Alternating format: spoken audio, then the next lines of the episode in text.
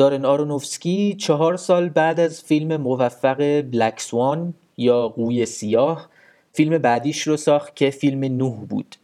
این فیلم هم از نظر بیننده های خالص سینما هم از نظر منتقدا و مهمتر حتی از نظر طرفدارای خود آرونوفسکی خیلی به شدت مورد انتقاد قرار گرفت. به خاطر همین بود که وقتی سه سال بعدش خبر اومد که آرونوفسکی یه فیلم جدید ساخته ماها که طرفداراش بودیم خیلی منتظر بودیم که ببینیم این بار چیکار کرده.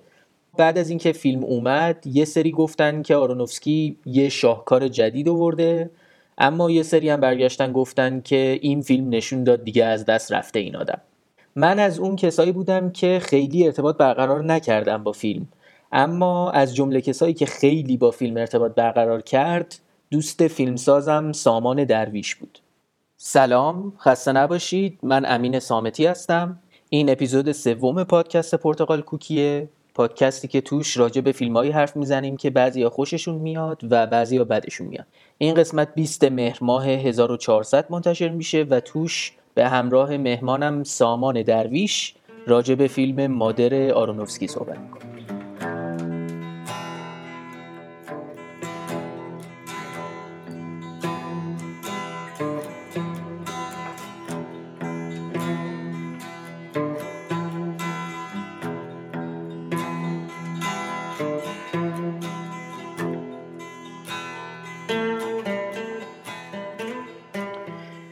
مادر سال 2017 اولین بار توی جشنواره فیلم ونیز اکران شد. ونیز برای ماها که جشنواره سینمایی رو دنبال می‌کنیم جشنواره خیلی مهمیه.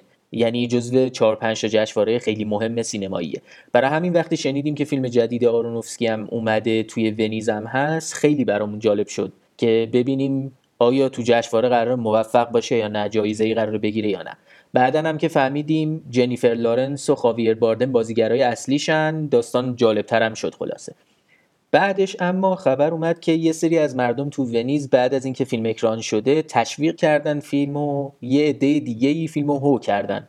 اینا اتفاقاتیه که برای دوستایی که نمی‌دونن معموله توی جشنواره‌های فیلم. برای خود من این مدل فیلمایی که اینجوری واکنشای دو جانبه دو طرفه می‌گیره معمولا از اون فیلمایی میشه که خیلی راغب میشم که ببینم. یه توضیحی راجع به آرونوفسکی بدیم. دارن آرونوفسکی یه کارگردان و نویسنده نسبتا جوون آمریکاییه. جوون که میگم یعنی 52 سالشه. اما مثلا موقعی که فیلم مادر رو ساخته 50 سالش هم نبوده قاعدتا سال 2017 و از اون دسته فیلم سازاییه که فیلم های اولش خیلی معروفش کرد. ولی بیشتر از اینکه بین مخاطبای خالص فیلم معروفش بکنه بین فیلم سازا و فیلم بازا خیلی معروفش کرد. فیلم بلند اولش اسمش پیه پی عدد پی سال 1998 ساخته. اما فیلم دومش بود که اسمش رو عملا انداخت رو زبونا فیلم مرثیه‌ای برای یک رویا یا Requiem for Dream خیلی ها به اشتباه میگن رکویم فور دریم من متاسفانه اون آدم مزخرفی باید باشم در این لحظه که بگم درستش رکویمه بعد از اون فیلم فیلم های دیگری ساخت مثل چشمه یا فاونتن فیلم کشتیگیر یا د رستلر و قوی سیاه که گفتیم. اما همونجور که گفتم اول اپیزود بعد از قوی سیاه فیلم های آرونوفسکی خیلی جسته گریخته شد.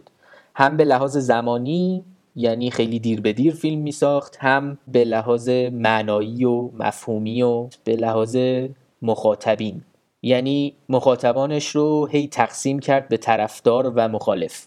اما فیلم مادر که تا الان آخرین فیلمشه بیشترین دو دستگی رو ایجاد کرده توی طرفداراش. یه خلاصه ای هم از داستان مادر بگم دوستانی که فیلمو ندیدن اینجا اختار اسپویلر فعال شده. مادر راجع به یه زن جوانه با بازی جنیفر لارنس که با همسرش توی خونه بزرگ که دور از شهر زندگی می‌کنن. همسرش رو هم خاویر باردن بازی می‌کنه. زن مشغول ساختن و درست کردن و گرم و صمیمی کردن این خونه برای خودش و شوهرشه. اما همسرش که یه شاعره از اول فیلم ذهنش درگیر اثر جدیدشه که هنوز نتونسته کاملش کنه. توی فیلم هیچ کدوم از شخصیت ها اسم هم ندارن. برای همین این خلاصه داستان رو گفتم. ممکنه یه مقدار پیچیده بشه. من سعی می‌کنم طوری بگم که روون باشه. یه شب یه مردی با بازی ادهریس میاد در خونه این زوج رو می‌زنه و بهشون میگه که من فکر می‌کردم که این خونه بدن برکفسته به قول معروف یه جور مسافر خونه خونگیه مثلا. مرد میاد بره که شاعر بهش میگه که حالا نرو بمون یه خستگی در کن. زن از ظاهرش معلومه که خیلی موافق نیست اما با خواسته شوهرش کنار میاد. ولی ورود این مرد همانا و بعدم ورود همسر مرد و بعدم پسرهاشون و کم کم یه سری آدم مزاحم ناآشنای وحشی همینطور میان و خونه رو به هم میریزن تا آخر آخر فیلم. احتمالا متوجه شدین که فیلم حرفش بیشتر از این داستانیه که الان گفتم. هر کدوم از آدمای توی این فیلم احتمالا نماد آدمها یا مفهومهای دیگه ای هستن. توضیح بیشتری نمیدم چون تو مکالممون با سامان خیلی مفصل راجبش حرف زدیم. فیلم توی سال اکرانش یعنی سال 2018 به زور تونست فروشش رو با بودجهش یر به یر کنه و این معمولا نشانه ضعف بازاری یه فیلمه. یعنی ضعف یک فیلم در بعد بازاری و بعد business یشه. علاوه بر اون همون سال یعنی همون سال 2018 جنیفر لارنس و خاویر باردم و خود آرونوفسکی هر ستاشون کاندید تمشک طلایی شدن. برای دوستانی که نمی‌دونن احتمالا تمشک طلایی اسکار فیلم های بده. یعنی یه جایزه ایه که فارغ و تحصیل های سینمای دانشگاه UCLA ترتیب دادن و هر سال به یه سری از فیلم ها و عواملشون جایزه بدترین ها رو میدن اولا من خودم بار اولی که دیدم فیلمو واقعا دوستش نداشتم. اما یکی از دوستای خیلی صمیمیم که خودش هم فیلم سازه اسمش رو گفتم سامان درویش خیلی دوست داشت فیلم رو توی این قسمت هم برای اینکه یه تنوعی ایجاد بشه و فقط هی صدای من رو نشنوین و هم برای اینکه یه نظر دیگری هم حضور داشته باشه از سامان خواستم که بیاد و راجع به فیلم با هم دیگه حرف بزنیم. متاسفانه چون تجربه پادکست دو نفره نداشتم یه مقداری زمان اپیزود بیشتر از اپیزودهای قبل شده می‌بینید احتمالا. دیگه ببخشید به بزرگی خودتون. می‌تونید بذارید رو دور تند گوش بدید اگر توی پادگیرها دارید گوش می‌دید. این اسخایی رو کردم یه اسخایی دیگه هم بکنم بابت کیفیت صدای این قسمت.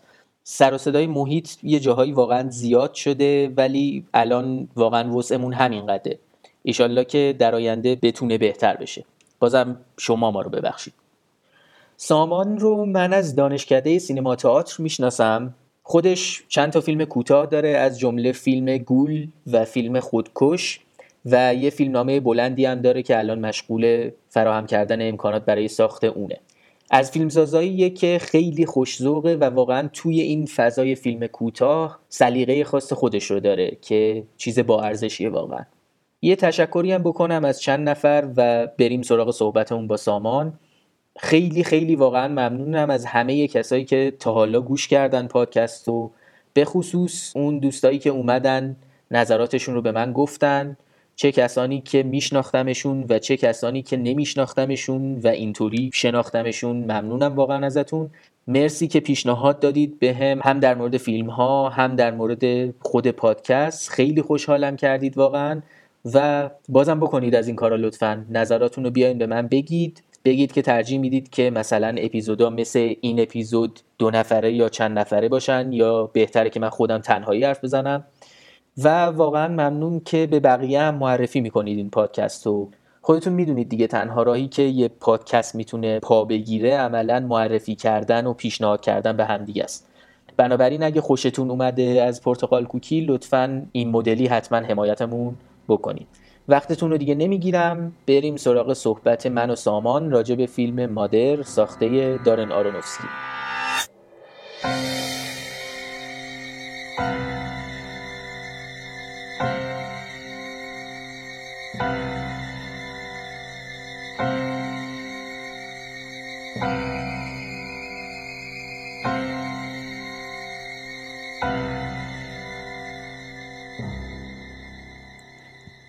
شروع می‌کنیم دیگه. چطوری سامان؟ سلام. خسته نباشی. خوبم همین تو خوبی؟ منم خوبم. قربونت. سلامت باشی. ما بار دوم اینو داریم زد می‌کنیم چون اولی مشکلی پیش اومد. برای همین ممکنه یه خورده لحنامون اینطوری باشه که بگیم آره اون دفعه همینو گفتیم و اینا. ولی خب چیزی که اون دفعه گفتیم هم بگیم دوباره چون باید بگیم. می‌خوایم راجع به فیلم مادر صحبت بکنیم که فیلم آخر آرونوفسکیه و یه تعداد زیادی از آدما هستن که خوششون نمیاد ولی یه تعداد زیادی از آدما هستن که حتی ممکنه بگن جزو بهترین فیلم های آرونوفسکی هم ممکنه باشه. درسته که من از اون دسته دومم. خب؟ منم خودم از اون دسته اول بودم ولی خب برای این اپیزود پادکست که دیدم فیلمو خوشم اومد حقیقتا. متوجه شدم که فیلم خوبیه. اما هنوز نقطه نظر اون آدمایی که خوششون نمیاد و دارم برای همین از اون موضع صحبت می‌کنم. عالی. سوال اولی که میشه پرسید راجبش اینه که واکنش مردم عمدتا به فیلم ولی خب کلا صنعت سینمای هالیوود واکنشش به فیلم خیلی خوب نبود. درست. هم خود آرنوفسکی هم حتی جنیفر لارنس که بازیگر خوبی هم هست قبل این قضیه اسکار هم برده بود تمشک طلایی بهشون دادن. اینو اگه بخوای توجیه بکنی چه جوری توجیه می‌کنی؟ خب ببین ورودی خیلی خوبی رو انتخاب کردی. فیلم مادر از بابت اینکه خیلی نظرات ضد و نقیزی دربارش وجود داره اتفاقا خوراک خیلی مناسبی برای بحثه. و جالبیش اینجاست که همین که تو میگی یه سری اینو شاهکار مطلق می‌دونن یه سری این فیلمو به عنوان اولین اثر فلسفی بعد از مدت ها بعد از استنلی کوبریک بزرگ به حسابش میارن یعنی انقدر بهش اعتبار و ارج میدن که این ثابت کرد سینما هنوز می‌تونه عمیق باشه. و خیلی ها دیگه هم اینو به عنوان یک فیلم ترسناک چیزی به درد نخوره در حد تمشک طلایی به حسابش میارن. به نظرم چیزی که این وسط مهمه یعنی از چند جنبه باید این مسئله رو بررسی کنیم که فکر کنم تو کل بحثمون هم این اتفاق خواهد افتاد. فیلم از نظر اقبال عموم مردم فیلم ضعیفیه. چون به هر حال هم اسکار و مقابلش هم تمشک طلایی به هر حال جشنوارهایی هستن که خیلی مردمی ترن بیشتر مخاطبان عادی سینما دنبالشون می‌کنن این جوایز اونا میدن در مقابل این جریان خب منتقدا قرار دارن سینما دوستان خیلی مثلا بگیم فیلم بافای حرفه‌ای قرار دارن این وسط. که عاشق فیلمن و فیلمو خیلی دوست دارن. به نظر خیلی از دوستان من که باشون صحبت می‌کردم می‌گفتن آرونوفسکی بهترین فیلم عمرشو ساخته وقتی که مادر رو دیدن. خب طبیعتا خیلی هم می‌گفتن بدترین فیلم عمرشو ساخته. این دستبندی مخاطبان فیلم به نظرم خیلی اهمیت ویژه داره. چرا که ذات فیلم هم همین جوری دروه البته این دروی به معنی که ویژگی بدیه نیست. دارم به عنوان خوبی فیلم بهش اشاره می‌کنم. فیلم مادر یک توصیف خیلی جالبی ازش شده بود توی یکی از این نقدایی که میخوندم. توصیف کرده بودن که فیلم مادر دو روی سکه داره. و خب این خیلی واضحه به نظرم. وقتی فیلمو داری می‌بینی می‌بینی که عملا دو جریان داره به شکل کاملا موازی هم پیش میره از نظر روایتی.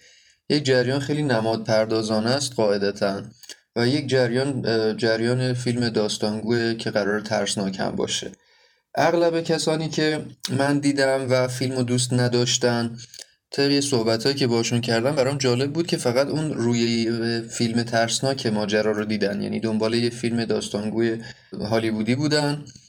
خب انتظارشون بود که آرونوفسکی احتمالا مثل بلک سوان یه فیلم خوب این مدلی بهشون تحویل میده و کاملا ناامید شدن. ولی از اون طرف کسانی که عاشقان فیلم رو دوست داشتن اغلب افرادی بودن که خانششون از طرف روی نمادین ماجرا بود. خب فیلم مادر مشخصا این چیزی که پنهان نیست از خود فیلم حتی مشخصه نیازی نیست کسی چیزی راجبش بخونه. یه جورایی اقتباسی از اسطوره انجیل که کل timeline تاریخ بشریت از ازل تا ابد رو شامل میشه قاعدتا. و اگه از این دید بهش نگاه کنی خیلی بهش میگن یه شاهکار مطلق ولی از اون دید بهش نگاه کنی بهش میگن یه اثر ضعیف که این به نظرم چند تا دلیل داره که این دو روی سکه وجود داره. حالا تو بگو که من بعدا راجع به این صحبت بکنم. خب این قضیه دورویی که داری میگی اون روی نماد پردازانه رو من خودم بار اول که فیلمو دیدم که خوشم نیومد از یه جای فیلم به بعد متوجه شدم. از اون جایی که خونواده که وارد خونه این مرد و زن شدن پسراشون میان و یکی می‌زنه اون یکی رو می‌کشه. از اینجا برای من جا افتاد که خب آها ما داریم داستانی که می‌بینیم هر قسمتیش نمادی از یک بخشی از اسطوره های تاریخیه. از اصول دینیه دقیقا. تاریخ دینیه بشریت. ولی برای من اون بار اول بعد از فهمیدن این قضیه هم دوباره فیلم جاپای خودش رو پیدا نکرد نتونست منو برگردونه. تو اولا که آیا قبل از اینکه فیلم رو ببینی می‌دونستی که داستانش قرار راجع به چی باشه یا نه؟ و اگر نه وقتی که دیدی کجای فیلم فهمیدی و چطوری دوباره فیلم تو رو جذب کرد؟ خیلی نکته جالبی رو اشاره کردی چون دقیقا من فیلم حوصله‌مو سر برده بود تا همون نقطه. یعنی از اونجایی که اون دوتا پسر درگیر میشن و یکیشون یکی رو می‌کشه خب طبیعتا این لامپه تو ذهن من روشن شد که اوکی این خداست اون احتمالا روح زمینه اون آدم بود این هواه اون حابیله و این قابیله. و ما قراره که یه قصه شدیدا نماد پردازانه ببینیم توی این فیلم. و اینجا به شدت برای من برخلاف چیزی که برای تو اتفاق افتاد ماجرا هیجان انگیز شد اما خب راجع به این که میگی اصلا انتظار این رو داشتی یا نه نه. صادقانه به نظرم فیلم توی زمینه تبلیغات یه ذره کجروی داشته. یعنی تریلرهای فیلمو که من قبل از اومدنش دنبال می‌کردم می‌دیدم کاملا انتظار داشتم که خب با یه فیلم ترسناک روان شناختی بهش میگیم چی بهش میگیم؟ سایکولوژیکال هارور طرفیم. که خب آرونوفسکی احتمالا فیلم خوبی خواهد بود. اصلا فکر نمی‌کردم یه همچین حرکتی بخواد درش اتفاق بیفته. ولی خب وارد فیلم که شدم دیدم خب مثل اینکه ما با همون آرونوفسکی فاونتن و نوح طرفیم خب یه هویی یکی که دیگه ای به من وارد شد و قاعدتا گفتم اوکی من دارم همون آرونوفسکی رو می‌بینم که مثل همیشه به مباحث عرفانی علاقه منده و اینجا خیلی عمیقتر از دفعه قبل مثل که می‌خواد وارد ماجرا بشه. حالا سوالم اینجاست که تو چرا خوشت نیومد وقتی فهمیدی که قصه این شکلیه؟ من علت این که یعنی اینو بیشتر بار دوم متوجه شدم که احتمالا علت این که بار اول خوشم نیومده چی بوده. علتشو می‌تونم بگم این بوده که از لحظه ای که این اتفاق میفته همین که یه برادر می‌زنه اون یکی رو می‌کشه انقدر فیلم فشرده میشه و اتفاقات سریع میفته و هر اتفاقی هم یه لینکی به یه استوره دینی تاریخی داره که من کل فیلم رو از اون لحظه عملا باید مشغول این می بودم که یک داستان رو دنبال کنم و دو اینکه همه این لینک هایی که می‌دونم می‌دونستم و بلد بودم یعنی تا اونجاییش که می‌دونستم و بلد بودم و بخوام برقرار بکنم. بنابراین عملا برای من فرصت نفس کشیدن نبود که برگردم و تا حالا رو ببینم چی شده. چون اینو اون دفعه هم صحبت کردیم. اما یه سری چیزایی که برای من سوال بود واقعا از بار اولی که فیلمو دیدم قبل از این قضیه اتفاق افتاده بود. من جمله همون رنگی که روی دیوار می‌زد یا اون چیزی که هر موقع حالش بد بود یه ماده ای می‌خورد حالش بهتر می‌شد. قضیه فندک اد هریس اینجور چیزا رو واقعا من اون بار اول اصلا فندک رو هنوزم متوجه نشدم راستش. ولی خب بار اول واقعا اصلا اونا رو نمی‌دونستم چیه. و هیچ وقتم فرصت نکردم برگردم ببینم چیه. متوجه هستم. یعنی یه جوری می‌خوای بگی بافر مغزت به عنوان مخاطب از روند اتفاقات فیلم جا میمونه و این باعث میشه که خیلی نتونی همسانشون بکنی. آره و این یه دلیلش همینیه که گفتم که جایی نمیده که یه ویرگول نمی‌ذاره توی فیلم. که یه نفسی بکشیم تا جایی که به هر حال اون اواسط فیلم به هر حال مشخص میشه دیگه اینجا ویرگول گذاشته. بچه به دنیا اومده و اینا میرن تو اتاق و یه آره هم اواخرش اتفاقا.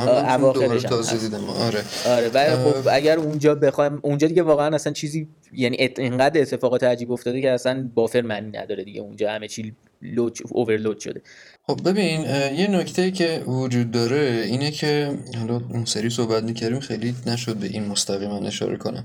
ببین طبیعتا اگر آرونوفسکی می‌خواست صرفا راجع به تاریخ دینی بشریت یعنی از خلقت و این ماجراهای حضرت آدم و تا قیامت و اینجوری رو روایت بکنه نیازی به این همه نماد پردازی نداشت. خیلی مستقیم می‌تونست بره سراغ آدم هوا بهشت بیاد پیامبرا رو نشون بده اینجوری اپیزود اپیزود ببرش جلو. یه بار توی تایم لپس اگه یادت باشه تو فیلم نوح این کارو کرده بود. تاریخ جنگ و از اول پیش یعنی یهو با یه هم یکی داشت با یه چیزی می‌زد تو سر اون یکی انقدر عوض می‌شد ماجرا داشت این کارو می‌کرد. یعنی آدمی هست که می‌تونست از پس اون قضیه بر بیاد تجربه فیلم تاریخی اون مدلی رو هم داشت با نو. ماجرا اینجاست که اتفاقا به نظرم آرونوفسکی مهمترین نقطه موفقیتش توی این فیلم از همین نقطه تو زمان فیلم شروع میشه. یعنی اونجایی که تو می‌فهمی که یه قصه پس این قصه ظاهری وجود داره. اونم اینه که روی خط بسیار باریکی راه میره و به نظرم هیچ از روش نمیافته. شاید تنها ایرادی که دفعه اول تو دیدی و باعث شده که خوشت نیاد اتفاقا از این نماد پردازیه این بوده که دیر فهمیدی روی این خط نازو که دارین را میرین این همه مدت و تازه متوجه شدی. می‌دونی یه قافلگیری یهو عجیبیه که تو میای تا بفهمی کجایی هم باید قدم بعدی رو برداری همراهشی بری جلوتر. ولی دقیقا ظرافتی که توی این فیلم هست اینه که داره در دولایه میره. این تو در حقیقت داری قصه یک زن وسپاسی روی خونش رو می‌بینی که داره خونه شوهرش رو که احتمالا قبلا یه خانواده این مدلی داشته خونش سوخته رو بازسازی می‌کنه به خاطر عشقی که بهش داره و به شدت روش وسواس داره. از اون طرف هم یک شوهری داری که شاعر خلاق یا نویسنده است و دنبال اینه که یه چیزی خلق کنه. این خب رولایه ماجراست. یعنی تو هیچ وقت در طول فیلم از اینکه یک مرد یک زن همسر هم دیگن خارج نمیشی طبیعتا. فیلم هم ترسناکه چون از منظر شخصیت اولت که همون زن است اتفاقاتی که داره براش میفته ترسناک. یعنی این کاملا می‌تونی یه خانش مستقیم اینوری از توش داشته باشی. یعنی هیچ وقت از این چارچوب حتی بیرون نمیاد که چیز دیگری بهت بده. به خاطر همین نماد پردازی رو تو حلق مخاطبش نمی‌کنه که مستقیم بگه این آن است و اون این. ولی از اون طرف اگر به این تصور برسی و به این درکه برسی که اوکی این شوهره دیگه مرد نیست. شاعر شاعر خداونده این زنه دیگه زن نیست همسر نیست مادر زمینه گایا نمی‌دونم. این آدم این هواه اون دیگه دکتر و همسر دکتر نیستن. دیگه پسر آنها نیستن. حابیل و قابیل یهو تو ذهن خودت اسمشون در میاد. مشخصه. اونجایی که از داره حابیل و قابیلن آدما میان اذیتش می‌کنن و نمی‌دونم سینک میشکن و آب همه جا رو بر میداره میگه اوکی اینجا قصه قصه نوح الان. این رسیدیم به اون برهه تاریخی. می‌دونی؟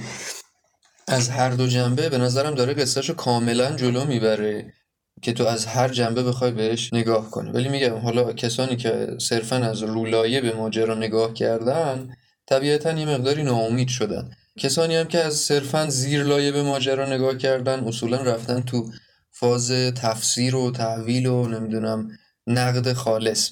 اما به نظرم بیشترین لذت رو زمانی میشه از فیلم برد که تو بتونی این هر دو رو این سکه رو همزمان ببینی رو اون خطباری که وسط راه بتونی همراه با فیلم یعنی فیلم ساز راه بری. طبیعتا هم خیلی از کسایی که فیلمو نقد کردن همشون نظرشون برای اینه که این فیلم فیلم یک بار دیدن نیست. اگر بخوام یه ذره بحث و چالشی تر کنیم به نظرم باید از دو جنبه به فیلم نگاه کنیم که یه ذره عمیق‌تر هم بشیم و یکیش خب بحث حاشیه پیرامون ساخت فیلمه و آرونوفسکی این سازنده فیلمه که یکی از علتهایی که باعث شده همین سکه دو به وجود بیاد. یکیش هم خب قاعدتا خود همین سکه است. یکی باید زارب سکه رو بررسی کنیم یکی خود سکه یکی زراب خونه اگه حرفی داری بزن. آره نه قبل از اینکه حالا بخوایم وارد این بحث بشیم این نکته که گفتی نکته جالبی بود همین مرزی که آرونوفسکی داره روش را میره. اینو من اتفاقا خیلی موافق نیستم باهاش. الان که تو گفتی اشاره کردی برای من روشنتر شد. یعنی من فکر می‌کنم که فیلم واقعا اگر روی نماد پردازانه سکه فیلم رو بخوایم حذف بکنیم فیلم ابتر میمونه. یعنی داستان داره مشخصا یه داستانی داره که داره میره جلو که داستان ترسناک هم هست. اما هیچ گونه رابطه منطقی چون وجود دیگه نداره و همه روابط منطقی توی استوره سورس وجود داره اون داستان داستان بدون چارچوب محکمی میمونه و شاید این اصلا باعث شده که اون دسته ای که اون روی سکه رو فقط نگاه کردن نتونستن ارتباط برقرار کنن با فیلم. درست ببین حرفتو قبول دارم و خیلی هم خارج از اون چیزی که من گفتم نبود. بحثم همینجاست. که میگم اگه سکه رو دروش رو تصور کنی این فیلم داره اون لبه را میره اون وسط هست اون خط خطی های بین دو روی سکه است. تو می‌دونی چی بهت آره. به خاطر همین هم هست که میگم از هر ور بخوای بهش نگاه کنی الکنی های خاص خودشو داره. یعنی تو اگه بخوای از منظر نقطه گذاری دقیق تاریخی نگاه کنی شما قبل از مسیح داری دهه 60 رو می‌بینی این وسط. اعتراضات هیپی ها رو این وسط داری می‌بینی. یعنی بازم از سورس متریالت هم یه ذره داره انگاری گیج می‌زنه. و به قول تو از اون برم نگاه بکنیم قاعدتا یه فیلم ترسناک روتین معمولی که بتونی درکش کنی هم وسط وجود نداره. اینقدر مخصوصا ماجرا خیلی تند داره پیش میره. بعدم اتفاق horrifying ی توش نمیفته یعنی نه موجود ترسناکی داری یه چیزای حال به هم زنی داری قاعدتا مثل اون بچه این وسط. ولی خب مثلا چیزی که بگم تو رو میترساند وجود نداره. ترس این فیلم از جنس فیلم Funny Games. ترس این فیلم از جنس فیلم Rosemary's Baby. Rosemary's Baby چرا فیلم ترسناکیه؟ چون من ترس و تنهایی و نگرانی های روزماری رو می‌بینم که این فیلم برام واقعا ترسناک میشه. جنس ترس فیلم مادر هم از همون جنس قاعدتا ولی خب قرار نیست مثل روزماری بخواد یه فیلم ترسناک روتین به تو ارائه بده داره کار خودش رو می‌کنه. یعنی به نظرم فیلم ترسناک و ژانر ترسناک رو بهانه می‌کنه که به ترسهای مادر زمین بپردازه توی فیلم و واقعیتی که مد نظر خودش رو نشون بده که ما انسان ها داریم چه بلایی سر خلقت میاریم جایگاه خداوند این وسط چیه و در نهایت اون که تعیین کننده است کیه. اگه از هر منظری بخوای فیلم رو نگاه کنی فیلم یه جای کمیتش خب می‌تونه بلنگه صادقانه. ولی اگه از نقطه نظر درستش که اتفاقا نقطه نظر باریکی هم هست به فیلم نگاه کنی متوجه اون شاهکاری میشی که آرونوفسکی به نظر من خلق کرده. خیلی جالبه تو نظرهایی که وجود داره. اولین نفری که دیدم خیلی هم هیجان زده بودم فیلمو دیده. داشت راجع به فیلم صحبت می‌کرد و من وارد اون جمع شدم از اون دست آدمایی بود که می‌گفت این چی بود آرونوفسکی ساخته بوده ای بابا چقدر فیلم بدی بود و اینها. وارد که شدم باهاش صحبت که کردم ببینم چرا از فیلم بدش اومده چون برای من خیلی بدیهی بود که نماد پردازی رو متوجه بشه از نظر همون تاریخیه. دیدم اونو اصلا درک نکرده. و تا من اینو بهش گفتم یعنی همون هابیل قابیل رو بهش گفتم یهو کلیدش خورد. او او اوکی خب فیلم خوبی بود پس.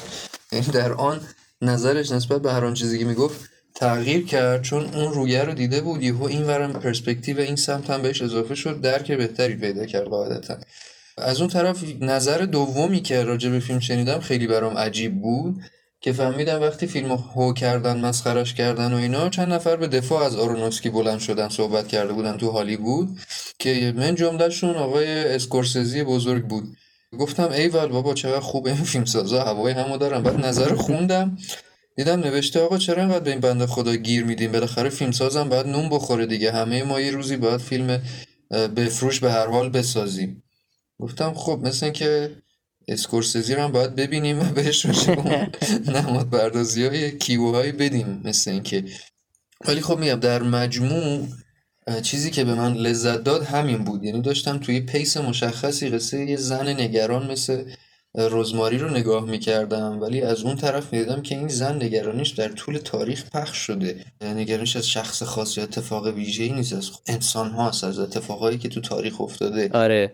که حالا این یه بحثیه که از خود این فیلم خارجه ولی کلا این سوال برای من حداقل این پیش میاد که ما به عنوان بیننده فیلم حالا چه بیننده فیلم باف چه غیر فیلم باف چه فیلم ساز ما انتظار این که فیلمی که می‌بینیم مستقل از سورس نماد پردازیش آیا فیلم خوبیه؟ نمی‌دونم انتظار درستی که داشته باشیم از یک کارگردان یا نه.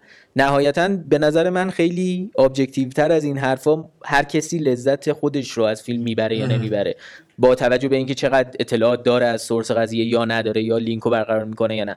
ولی آیا ما باید انتظار داشته باشیم از آرونوفسکی نوعی کارگردانی که یه فیلم نماد پردازانه درست کرده که دوروی سکه رو جدا هر کدوم یه سکه مستقل و کامل بتونه بهمون بده؟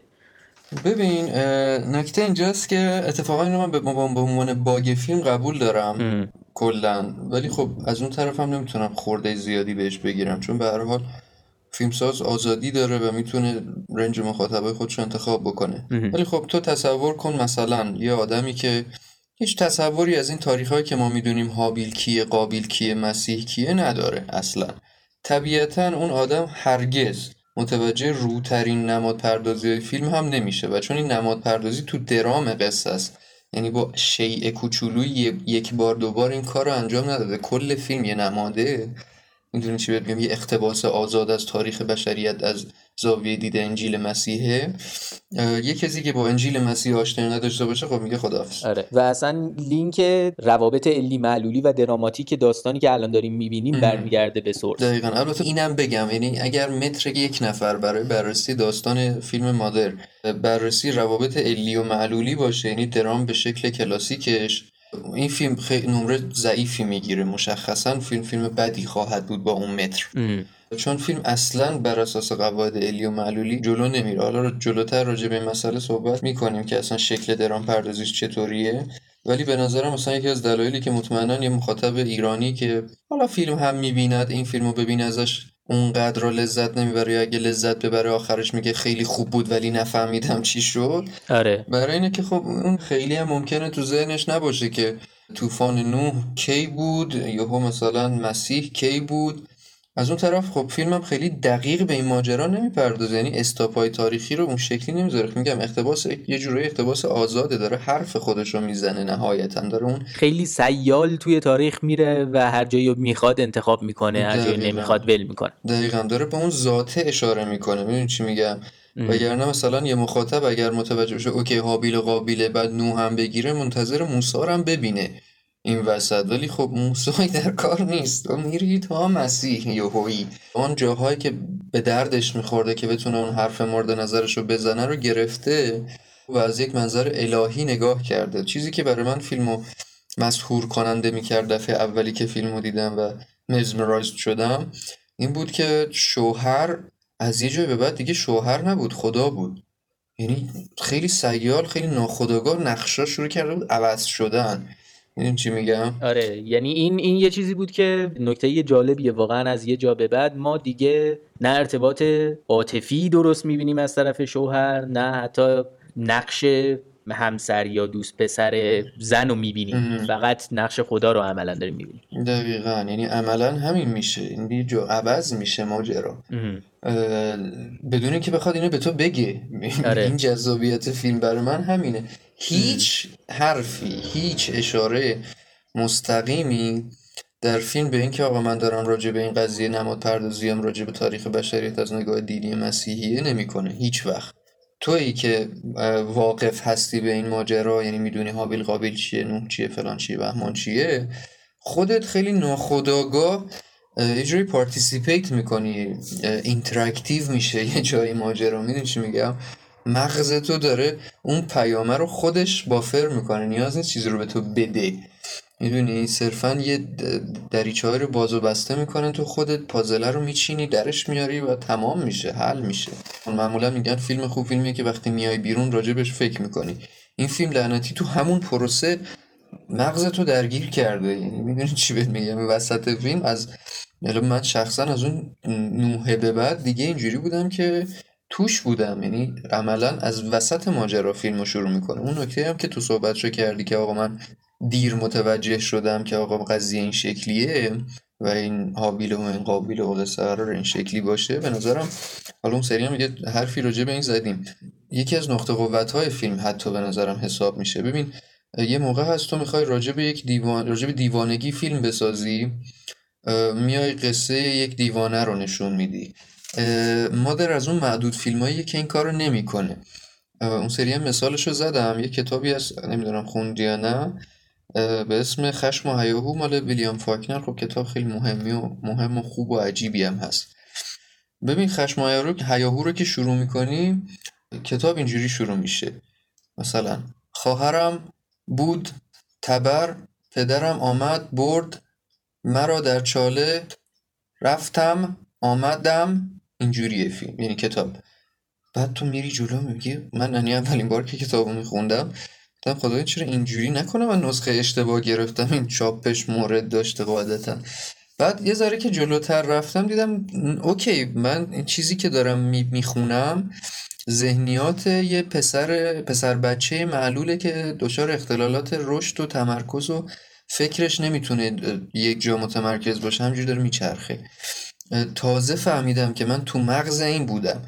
یعنی اونجا بود که درک کردم یک آدمی که این شکلیه و چنین مشکلی داره چنین آرزهی داره اینجوری داره زندگی می‌کنه چه جوری داره زندگی می‌کنه.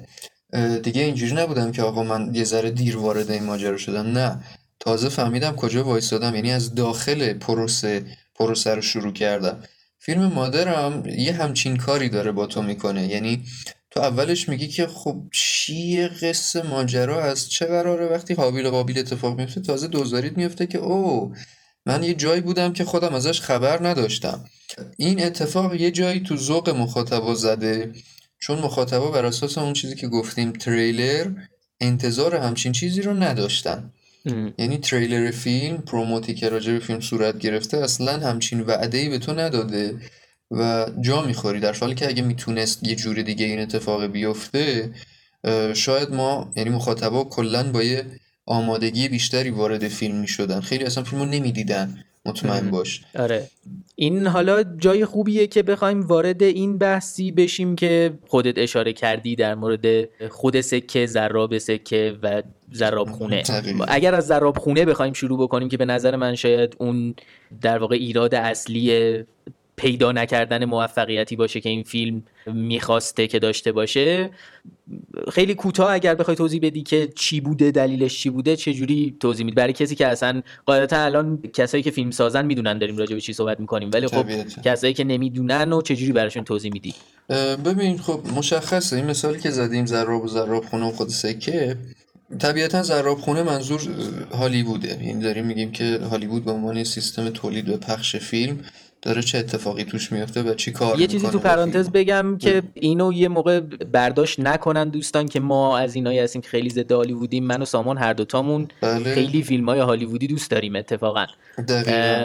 ولی به هر حال به سیستم هالیوود به عنوان یه صنعت آگاهیم که یه خط تولیدیه بیشتر از اینکه بخواد یه کارگاه هنری باشه. آره خب، زرا خونه که چیز پلیدی نیست قاعدتا که بگیم آره.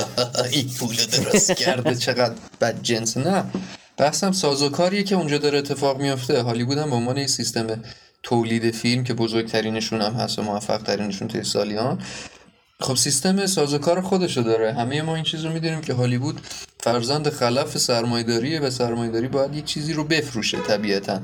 یعنی مهمترین معیاری که وجود داره در وهله اول سود فیلمه. یعنی حتی هنری ترین فیلم های هالیوود هم قاعدتا تو هالیوود حاشیه سود فیلم هاست که خب اهمیت داره و براش مهمه. خاطر همین فیلم هایی که سرمایه گذاری روشون میشه و شکست مالی می‌خورن قاعدتا کارگردانشون به خاک سیاه میشینه. ولی ماجرا اینجاست که توی یک فیلمی مثل مادر یا خیلی از فیلم های هنری این سوتیه پیش میاد. برای اینکه خیلی حالا سریعتر بپردازیم به ماجرای حواشی تولید فیلم من باید داستان مادر رو رها کنم برم سراغ یک آدمی به اسم گور وربینسکی که حالا سینما دوستانی که مثل من Pirates of the Caribbean رو خیلی دوست دارن ایشونو می‌شناسن. اگرم Pirates رو ندیدین قاعدتا رنگو رو دیدین و خب ایشون کارگردان رنگو هم هست.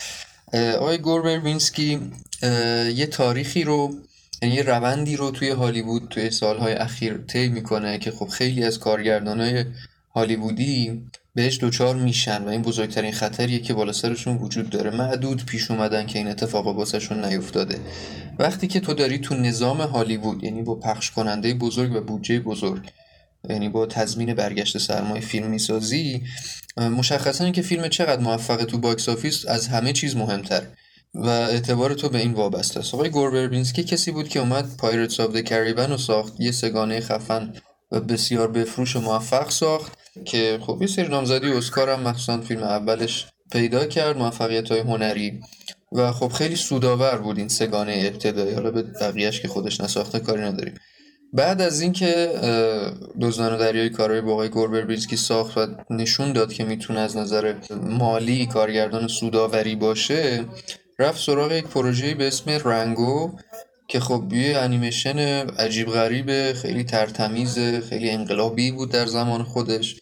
که خیلی موفقیت مخصوصا از نظر منتقدا کسب کرد. حالا درست خیلی فروش آنچنان خفنی نداشت ولی به هر حال موفق شد که هم به سود مناسبی برسه و مهمتر از اون اسکار بگیره. یعنی اسکار رو بعد از سالها از دست پیکسار در آورد. آقای گوربربینسکی بعد از اینکه خب موفقیت رنگو رو تجربه کرد اسکارش رو گرفت. حالا کارگردانی بود که هم ثابت کرده بود می‌تونه درآمدزا و سودآور باشه هم می‌تونه اعتبار هنری اسکاری داشته باشه قاعدتا و به واسطه این اعتبار دیگه اومد به اون رویای همیشگی هر کارگردانی در دنیا برسه. یعنی رفت پیش کمپانی کمپانی گفت آقا ما مخلصیم. تو چی می‌خوای بسازی؟ بگو من پولش رو بدم. این اتفاق برای خیلی از کارگردان ها میفته تو هالیوود طبیعتا. و آقای گورور اومد انتخابی رو انجام داد به نام لون رینجر محصول 2013 که یه فیلم به شدت پربودجه و پرهزینه بود. یه فیلم وسترن مدرن وسترن مدرن بود که خب از نظر فروش و اقبال منتقدین با یه فاجعه خیلی بزرگ روبرو بودیم. اگر دوستان نمی‌دونن این همون فیلمیه که جانی دپ نقشه اون سرخ پوست نیتیو رو داره بازی می‌کنه. خلاصه بعد از این اتفاق این بعد از این شکست تجاری و هنری طبیعتا اتفاقی که برای گور بربینسکی افتاد همون اتفاقی بود که برای همه کارگردانای شکست خورده میافته. یعنی باید دوباره بتونه خودشو ثابت کنه و معمولا کارگردانای هالیوودی برای این کار میرن سراغ ژانر فیلم ترسناک. فیلم ترسناک توی هالیوود مخصوصا یه ویژگی داره. بودجه کمی داره و اغلب فروشش خیلی بالاست. به خاطر همین کمپانیا راحت میان با همون اعتبار باقی مونده بهت اعتماد می‌کنن. وربینسکی رو بذاریم کنار. حالا این قصه رو تعمین بدیم روی کارگردانی به اسم آقای آرونوفسکی یعنی بریم سراغ زراب ماجرا. آقای آرونوفسکی هم تقریبا یه همچین ماجرایی رو طی کرد. هرچند آرونوفسکی خب کلا کارگردان هنری تریه فیلم هنری خیلی بیشتر می‌سازه خیلی حاشیه سود فیلماش مطرح نبوده. ولی خب کم هم نبوده. یعنی بودجه فیلماش حداقل چند میلیون دلار از 13 14 میلیون دلار تا 34 30 خورده ای رو داشته همیشه. و جزء توی کارگردانای هنری به خصوص توی اونایی که توی هالیوودن توی بدنه هالیوودن آدمیه که به هر حال سودآور هم بوده جایزه آور هم بوده. دقیقا. بیشتر از سودآور جایزه آور بوده. حالا فیلم اولش یعنی دقیقا تا قبل از رستلر خب آرونوفسکی آدمی بود که نه خیلی سودآور بود نه خیلی اسکار تحویلش می‌گرفت. تا اینکه بالاخره تو رسلر و بعد از اون و مهمتر از اون توی بلک سوان موفق شد که قله های اسکار رو هم در بنوردد و موفقیت های این مدلی هم یعنی اعتباری هم داشته باشه. خب ایشون آدمی بود که به هر حال به اون سبقه سلیقه شخصی خودشون خب کارگردان داریه و خیلی هم تن نمیده به اینکه آقا من اون چیزی که شما می‌خواین بسازم. هیچ وقت کارگردان اپراتور نبوده همیشه هنرمند بود. میاد فیلم بلک سوان رو که می‌سازه. خب بلک سوان یه فیلمیه که اعتبار هنری اسکاری رو بهش میده. فروش نسبتا خوبی هم داره. مردم هم خیلی خوششون میاد. و به اون نقطه می‌رسه که وربینسکی می‌خواست لون رنجر رو بسازه. یعنی یه کمپانی میاد یه مقداری بیشتر از حد نرمالش بهش کردیت میده که تو فیلم خودتو بساز و ایشون پروژه رو انتخاب می‌کنه به اسم نو خب فیلم نو فیلمی بود که متاسفانه نه طرفدارای آرونوفسکی نه منتقدا نه مردم عادی هیچ کدوم خیلی اقبالی به فیلم نشون ندادن. یعنی فیلم تو مرحله فروش خب شکست خورد منتقدا خیلی کوبیدنش. بکنم کمترین امتیاز های دی بی بین فیلم های آرونوفسکی رو تا الان داره. پنج خورده ایه و حتی خیلی از طرفداراش هم اینجوری که آقا این چه آشغالی بود شما ساختی؟ عمده طرفداراش اینجوری که این واقعا چه فیلمی بود که ساختی؟ شاید فقط شمایی که نیست. بله من نه من خودم نوح بدم نمیاد. حالا نمیگم عاشقشم ولی اینقدری که بگیم آقا این چه آشغالی بود نه فیلم بدی هم نیست اونقدر رو به نظر من. حالا بماند. بالاخره شکست نوح هم باعث شد که آقای آرونوفسکی هم همون arc و تجربه بکنه. یعنی مجبور بشه که بره یعنی ban میشه یه مدتی تقریبا خیلی عملا. کسی خیلی بهش اعتماد نمی‌کنه تا اینکه میره سراغ یه پروژه ترسناک کم هزینه که بتونه فروشی داشته باشه. فروش فیلم هم رو کاغذ تضمین شده است. به هر حال چهره مثل جنیفر لورنس که به هر حال اون موقع دیگه خیلی باب بود.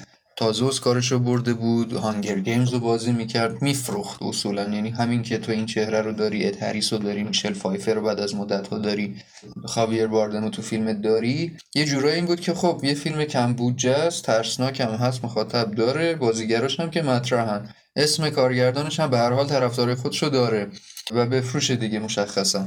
اینجا اون ضرابخونه میگم سازوکارش وارد میشه. یعنی اومده که کمپانی در حقیقت وارد شده که بگه خب من اومدم با این معیارهایی که دارم و بودجه کم اومدم یه فیلم پرسودی رو بسازم قاعدتا که دست می‌ذاره رو پروژه مادر. ولی خب آرونوفسکی آدمی نیست که گفتم تن بده به اینکه آقا من حالا یه بار خودم و خار خفیف می‌کنم اپراتوری می‌کنم که به میادین برگردم. نه.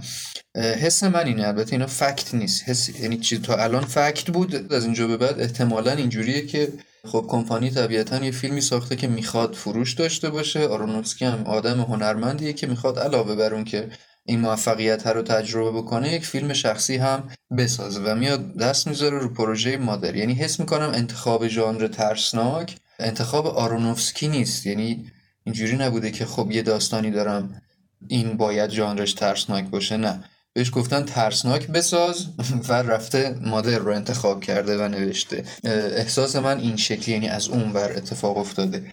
که گفتم هم خیلی تجانس داره اتفاقا یعنی ژانری که انتخاب می‌کنه به اون ژانر ترسناک. چون بحث اینجاست که آقا ذات بشریت ذات ترسناکیه مادر طبیعت تنها کسیه که این ذات کثیف و می‌شناسه و حراس داره از این ماجرا نگرانه. خب از اینجا به بعد به نظرم حالا اینا رو اگر در نظر داشته باشیم بذاریمشون کنار بریم سراغ خود اون سکهه که ذره بیشتر راجع به ماجرای فیلم مادر صحبت بکنیم. اگر نکته داری بگو من خیلی حرف زدم.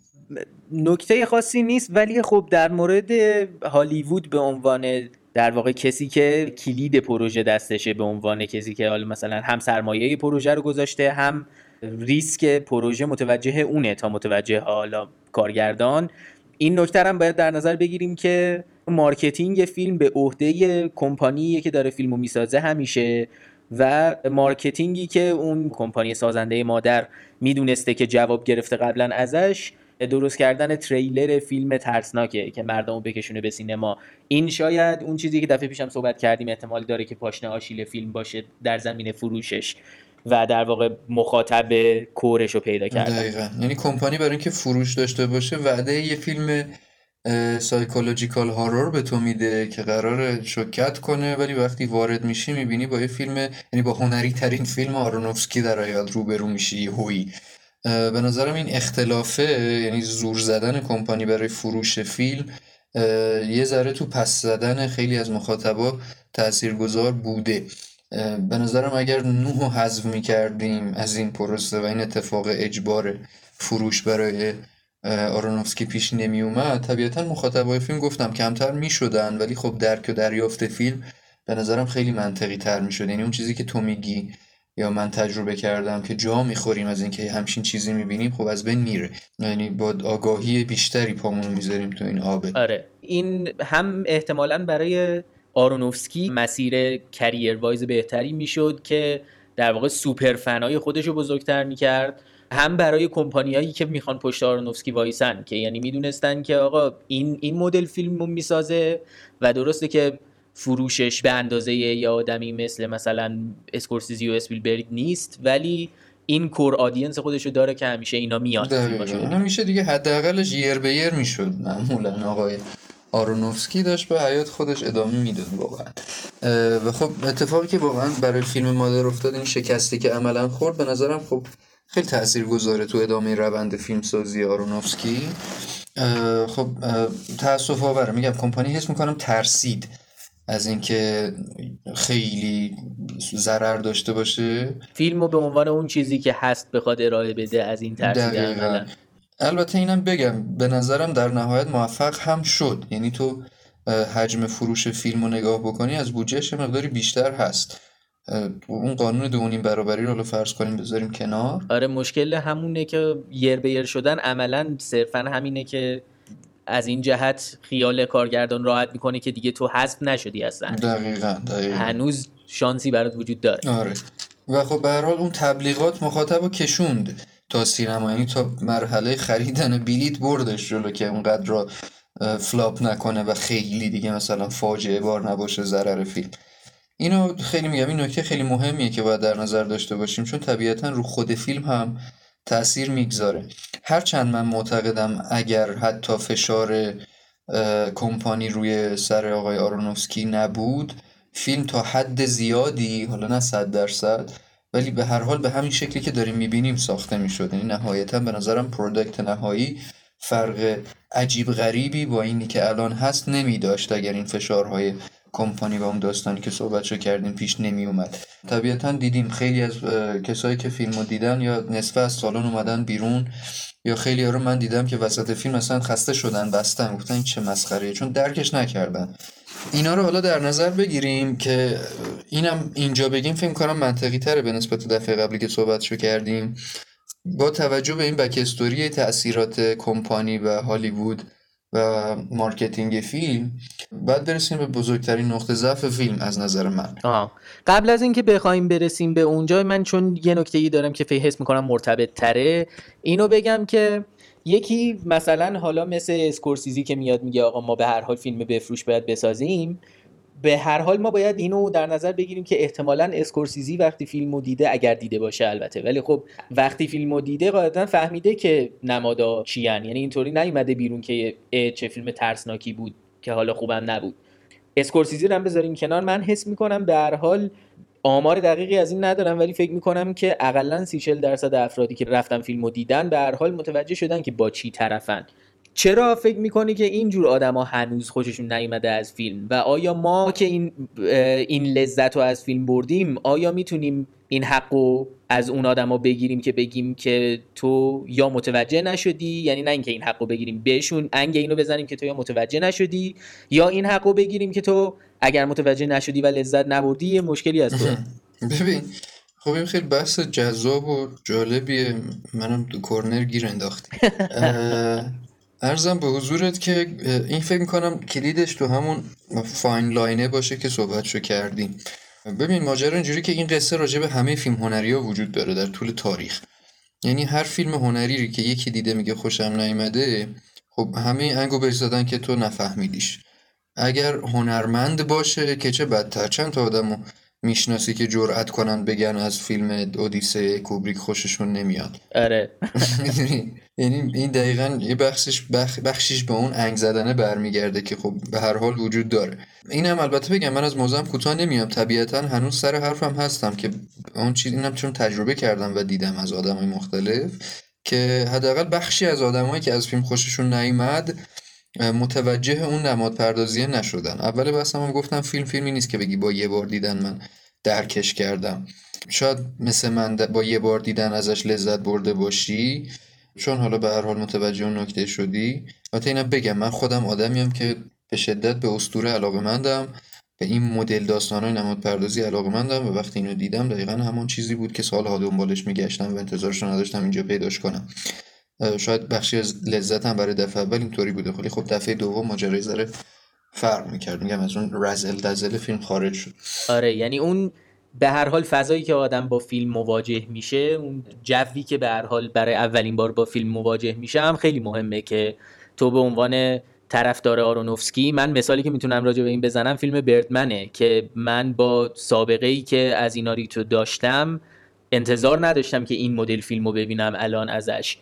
ولی وقتی که دیدم و دنبال یه فیلم حالا از نظر بسری پلانبندی یه فیلم لانگ تک یا لانگ تک نما میگشتم خیلی لذت بخش بود برای من. ولی خب الان که می‌بینم حس بار اول و برای من نداره گرچه که می‌دونم که فیلم خوبیه. درست. چیزی که وجود داره راجع به فیلم مادر ببین یه جاهایی میگم به هر حال کارگردان خب نمی‌تونه بیاد بگه من می‌خوام همه رو راضی کنم. اون دوست داره کار خودش رو انجام بده. مخصوصا یه کارگردان هنرمندی مثل آرونوفسکی. تو یکی مثل آرونوفسکی رو هیچ وقت نمی‌تونی با یکی مثل ران هاوارد مقایسه کنی. به عنوان مثال ران هاوارد کارگردانیه که هر وقت یکی رو اخراج می‌کنن میگن ران هاوارد بیاد جاش. چون انقدر استاندارد می‌سازه که تو می‌دونی اوکی تضمینه. می‌دونی چی بهت میگم؟ آره تو جای امنی وایساده. دقیقا.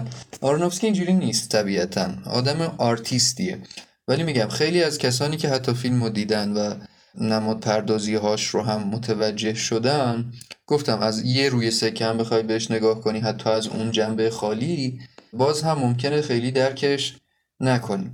یعنی می‌فهمم چرا یکی مثل اسکورسزی نباید از فیلم آرونوفسکی حتی مثلا مادر فرض کنیم اگر دیده باشه خوشش نیومده باشه یه نگاه به مدل فیلم های خودش بندازی این حجم تفاوت رو کاملا می‌تونی درک بکنی قاعدتا.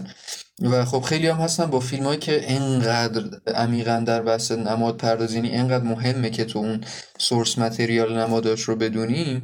خب مشکل دارن میگن آقا این مدل نمیشه یعنی همون حرفی که زدیم یکی اگر ندونه نمی‌تونه فیلم رو بفهم خب حرفشون غیر منطقی هم نیست می‌دونی چی بهت میگم؟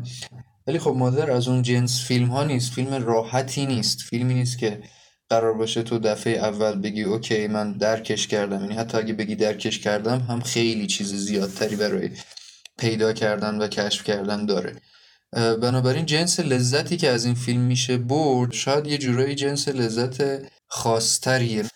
خیلی از این مخالفت ها با وجود درک کردن اون نماد پردازیه به این نگاهه برمیگرده به نظرم به اون تیسته برمیگرده. به هر حال تیست رایجی نیست حتی در بین فیلمسازا و هنرمندان. جالبیش اینه که هنرمندای غیر سینمایی اتفاقا شاید یه ذره بهتر درک بکنن فیلمو. تا کسایی که به یه مدل خاصی از فیلم عادت کردن و عادت کردن به یه شکل خاصی از فیلم بگن فیلم خوب. یا حتی به فیلم های قبلی آرونوفسکی عادت کردن و انتظار داشتن یه فیلمی حالا لزوما اون شکلی ببینن بازم حالا برای اینکه به بحث های دیگه هم برسیم اینو یه خورده این بحث کوتاه بکنیم گرچه حالا توی نتیجه گیری یه مقداری باز به اینم برمیگردیم. راجع به خود فیلم فیلمنامه فیلم کارگردانی فیلم و مسائل فنی فیلم و اینا بخوایم صحبت بکنیم. یه چیزی که باز من چون به هر حال من دارم از این منظر وارد میشم که چرا میشه فیلم رو دوست نداشت دلیل زیادی هم می‌تونم پیدا بکنم براش. حداقل از این جهت که بخوام از دید یه آدمی که دوست نداشته بخوام حرف بزنم. به نظر تو کسی که اومده یه فیلم نمادین بسازه و یه سنگ خیلی بزرگی هم بلند کرده که پرت کنه که موفق شده به نظر من. کل تاریخ بشره. حالا اونو من objective دارم نگاه می‌کنم. از بله، دیدی بله. کسی که موفق نشده می‌خوام بگم چرا. این آدم چقدر لازمه که در واقع لینک ها رو به شکل مشخصی با source material ش برقرار بکنه. به این جهت من دارم میگم که آیا هر اتفاقی که داره توی فیلم میفته باید نماد یه چیزی از سورس باشه؟ یا می‌تونه آرونوفسکی به عنوان یه کارگردان قدم بزنه توی سورسش؟ هر جا دلش می‌خواد یه چیزی برداره هر جا دلش نمی‌خواد بر نداره. و آیا می‌تونیم ما به عنوان بیننده انتظار داشته باشیم ازش که رو راستتر یا یک به یک تر برخورد کنه؟ یا اینکه اون باید از ما انتظار داشته باشه که ما خودمون با آرونوفسکی همراه شیم؟ تا اینکه آرونوفسکی بخواد ما رو همراه کنه با خودش. ببین یه نکته که وجود داره راجع به فیلم مادر اینه که به نظرم بزرگترین نقطه قوتش شاید بزرگترین نقطه ضعفش هم باشه. فیلم نماد پردازانه است شدیدن بزرگترین نقطه قوتش هم همین نماد پردازیه و, واضح هم این کارو می‌کنه با اینکه اشاره نمی‌کنه مثل مثلا پلتفرم که گفتی ولی خب حتی اون کسی که متوجه نشم احتمالا می‌فهمه که فیلم نمادینه که من متوجه نشدم. دقیقا. بحث هم همینجاست دو تا یعنی کار مهمی که انجام میده اینه که همین که تو گفتی فقط بزرگترین باگش که دقیقا تو همین نقطه هم وجود داره اینه که انقدر حجم این نماد پردازی ها به شکل فاجعه باری زیاده که دیگه تو یه جاهایی در میره از دستت باید selective برخورد کنی که اینو بفهمم به این فکر کنم اینو بذارم حالا فعلا بی خیال. حجم این ماجراها خیلی زیاده چون نمود پردازی تو نقطه نقطه فیلم هست. از طراحی صحنه هشت فیلم بگیر که تجانس داره با همه چیز هشت از کنگره راپله دستگیره راپله بگیر تا دستگیره در تا فنجون تا نلبکی. تا قاب عکسی که اون عکس خاویر باردن توشه میان ازش امضا بگیرن و فلان بهمان. تا بحثای داستانی ماجرا که نوح و فلان و اینا داره نقد می‌زنه. انقدر اوورلوده یه جاهایی که تو خواسته نخواسته حتی اگر یه جایی نماد پردازی نکرده باشه تو میگی اوکی احتمالا یه نمادی داره من نمیفهم می‌دونی یه سوشکول بودن به دست میده یه جاهایی. این به نظرم شاید نقطه ضعف یعنی به نظرم اگر می‌خواست که این شکل از کار رو ببره جلو شاید یه کمی می‌تونست حجم رو کمتر بکنه اوورلودش رو بیاره پایین تر این به نظر من نکته مهمیه از این جهت که یعنی علاوه بر این چیزی که داری میگی که اوورلود میشه آدم و ممکنه آدم حس کنه که فیلم از خودش باهوشتره و من نمی‌تونم درک کنم اونو بیشتر از اون شاید چیزی که منو ناراحت ناراحت که نه ولی خب می‌تونم به عنوان نقطه ضعف اشاره بکنم بهش اینه که خب فیلمی که مشخصا فیلم نمادینیه و ما می‌دونیم که به هر حال کسی که متوجه بشه که سورس چیه دیگه متوجه شده که سورس چیه اینکه بخوایم بازم هی شلوغش بکنیم شاید یه در واقع هم نهشت باشه یه جورایی با چیزی که حالا اون دفعه هم گفتیم اپیزود قبلی هم راجع به نولان و اینترستلار که گفتیم که در واقع داستان بیشتر از اینکه بخواد پیچیده باشه داستان پرپیچ و خمه و هی اتفاقات اضافه میفته تو این فکر می‌کنی که دیگه الان پرونده این اتفاق بسته شده ولی خب حالا یه کوچه دیگه باز میشه که حالا این این مسئله باید حل بشه. شاید همین کارو آرونوفسکی هم با نماد کرده که این واقعا اگر بخواد اینطوری باشه نمیشه هیچ جوره به نظر من نقطه قوت حسابش کرد. همونقدر که نمیشه پر پیچ و خم بودن داستان های نولان و نقطه قوت حساب کرد اینجوری. ببین نکته اینه که فرق مهمترین فرقی که فیلم های نولان حالا اون اپیزود نمی‌دونم راجع به چی صحبت کردی و این فیلم حداقل وجود داره بس اینجاست که این سوء استفاده آرونوفسکی نمی‌کنه از این ماجرا. یعنی پیچ و خم اضافه به داستانش حداقل نمیده که بخواد خودشو باهوشتر از آن چیزی که به نظر می‌رسه نشون بده. بحثم صرفا اینجاست که خیلی جزئی تر این ماجرا. اصلا تو, تو بسری به ماجرا نگاه کن. می‌دونی چی میگم؟ این نماد پردازی از حجم داستانش بکش کنار. میگم تو اینقدر دیتیلا هم همه چی نماد پردازی شده است که یه ذره حجمش زیاده و تو ممکنه متوجهش نشی. ولی از این متوجه نشدن سوء استفاده نمی‌کنه که بگه من فیلم خفنی هم راستی. بیا ببین چیا دارم فلان و اینا. خیلی در هم تنید است. البته این جای بحث داره یه مقداری ولی خب یعنی ممکنه کسی که مخالف باشه بگه چرا اتفاقا داره استفاده می‌کنه داره نماد بیشتر از اون چیزی که جا داره فیلم می‌ذاره توش که به ما بگه که نگاه کنید که عجب فیلمی ساختم که حتی تو هم متوجه نشدی. اینم می‌تونه می‌تونه یه شاید نقطه نظری باشه. بگن. آره می‌تونه خیلی ممکن اینجوری فکر کنن ولی از نظر من این شکلی نیست به نظرم. بحث اینجاست که واقعا انقدر چیز میز ریخته توش از حجم پری که تو نمی‌رسی همه اتاق رو بررسی کنی. می‌دونی چی بهت میگم؟ میگم یکی مثل نولان به نظرم حالا خیلی کوتاه بخوام بگم داره از این چینش پیچیده لاکر رومه یا اون اتاق استفاده می‌کنه که تو مزمرایز بشی. بگی واه عجب چیزی دیدم بدون اینکه حواست باشه. مخصوصا تو اینترستلار. ولی اینجا به نظرم آرونوفسکی این کار رو نمی‌کنه. یعنی نظم مشخصی واسش ایجاد نکرده. اتفاقا اگه اون کار رو می‌کرد به نظرم فیلم قابل فهمتر می‌شد. ولی ریخته بدونی که بخواد اصلا به تو نشون بده. یعنی بدون که حتی کلویی بخواد بهت بده که آقا به این توجه کن. و همونطور که گفتی میگم این هم می‌تونه نقطه قوت باشه که از نظر من هست. هم می‌تونه برای خیلی نقطه ضعف باشه قاعدتا که متوجه همه دیتیل ها نشن مثلا که خب با این فیلم طرفی ترجیح میده که تو همون دفعه اول درصد زیادیش رو متوجه بشی. برای همین فیلم خیلی سوبژکتیوه و هر کسی تو ذهن خودش این, این فیلم مخصوصا این فیلم حالا همه فیلم ها اینجوری هستن ولی این فیلم واقعا هر کسی یه جوری می‌تونه ببینه. این یکی می‌رسیم به بحث فکر کنم چیز به نظرم وقتش یه ذره راجع به اون نقطه‌ای که گذاشتیم قرار شد راجبش صحبت بکنیم هم حرف بزنیم. و اونم بحث داستان پردازی و درام پردازیه آرونوفسکی تو فیلم مادر یه اشاراتی هم کردیم برخلاف یه چیزی مثل فاونتین سعی می‌کنه خب همیشه که تلاش کرده فیلم ساز یعنی فیلم نام نویس حداقل قاعده مندی نباشه نسبت به اصول فیلم نام نویسی کلاسیک هالیوود ولی اینجا مخصوصا اونو کنار گذاشته. یعنی فیلم از نظر روایی به شدت به روایتگری اسطوره ها نزدیک تره یعنی روایتش چیز نیست. عرستویی یه سپرده ساده که اتفاقات چفت و بست الی و معلولی با هم دیگر دارند و فلان و اینها نیست. ماجرا مشخصا یه فانتزی خطی داره میره جلو. یه جایی فیلمو مثلا روند داستانگویی و روند اودیسه بار تشبیه کرده بودن. و خب اودیسه به عنوان اسطوره مثل خیلی از اسطوره ها یه چیزی مثل هفت خان رستم و اسفندیار خودمون. خب هفت خان قواعد سپرده کلاسیکو که نداره که هرکول هم همین اتفاق براش میفته یعنی تو یه character ی داری قاعدتا خطی با همه چی برخورد می‌کنه. خانه اول خانه دوم سوم چهارم پنجم ششم و هفتم.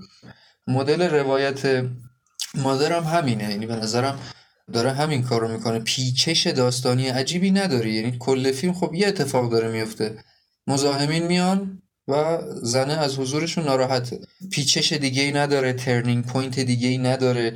کاشت و برداشتاش خیلی خطی مستقیم داره میره جلو سعی نمی‌کنه تو رو غافل گیر کنه یا مثلا تعلیق عجیبی ایجاد کنه. هرچند به واسطه اینکه مجبوره یه جاهایی قواعد فیلم ترسناک رو رعایت بکنه طبیعتا اون کارا رو انجام میده. یه سری تعلیق های ریز مثل حضور یه غافل گیرانه یکی دیگه پشت سر زنه که باعث ترسش میشه اینا رو داره.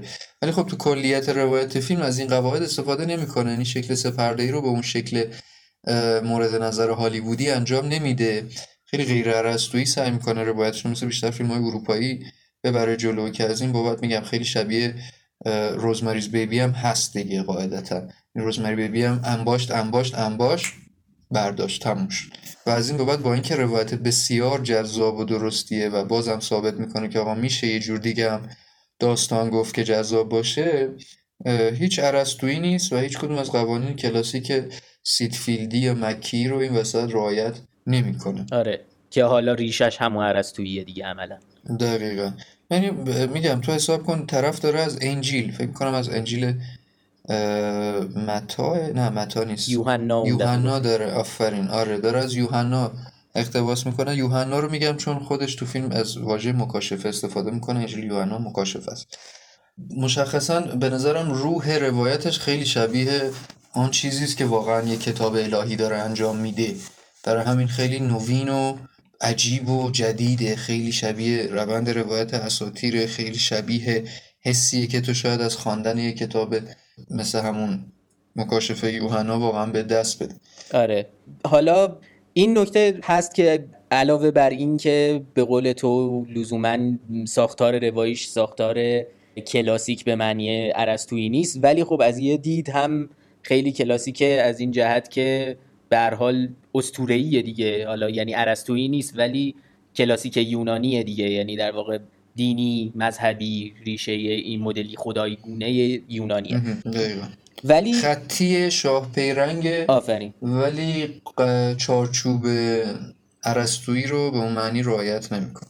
که حالا این که میگی که خطی شاه پیرنگ یه چیزی هم بخوام من اضافه کنم روش که در واقع شاید تک پیرنگ هم هست. پل خوبی میشه برای بحث بعدیمون که اول تعریفا رو بکنم که بعدا بخوام حالا ایرادایی که وارد نیست لزوما بخوام بگیرم قبل از اون تعریفایی که از نظرم واقعیه رو بگم که در واقع این تک پیرنگ شاه پیرنگ تک پیرنگ بودن فیلم این ایجاب می‌کنه که کارگردانی طوری باشه که ما با یک شخصیت همراه بشیم و این کاریه که به شدت درست انجام شده توی این فیلم.